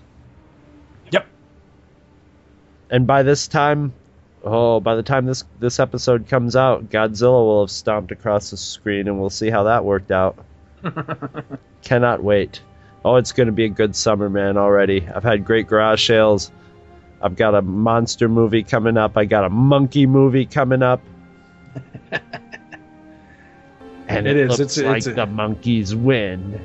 It's a good summer for movies. I think we got some good stuff. It's got potential to be a, a, a truly great one. I agree.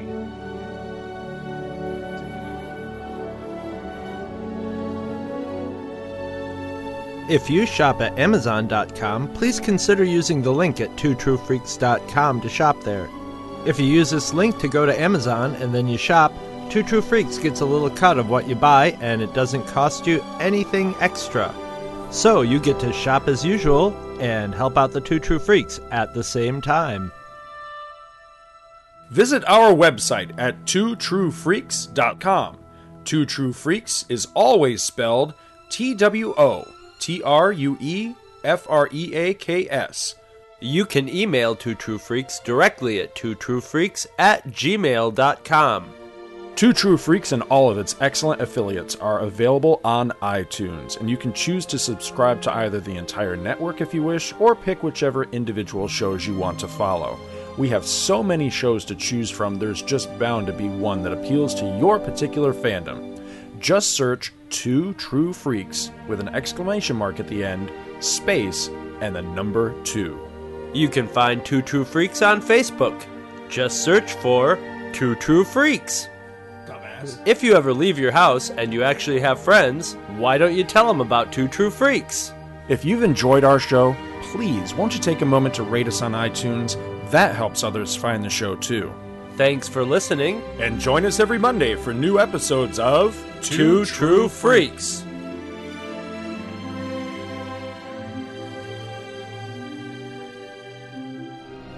We were finally invited aboard one of these spacecraft, which landed near Ann Arbor, Michigan on October the 24th of 1954. This is a drawing of the craft. As I was leaving the craft, the commander, Soltec, said, Soon others of your people will be able to have an experience similar to this.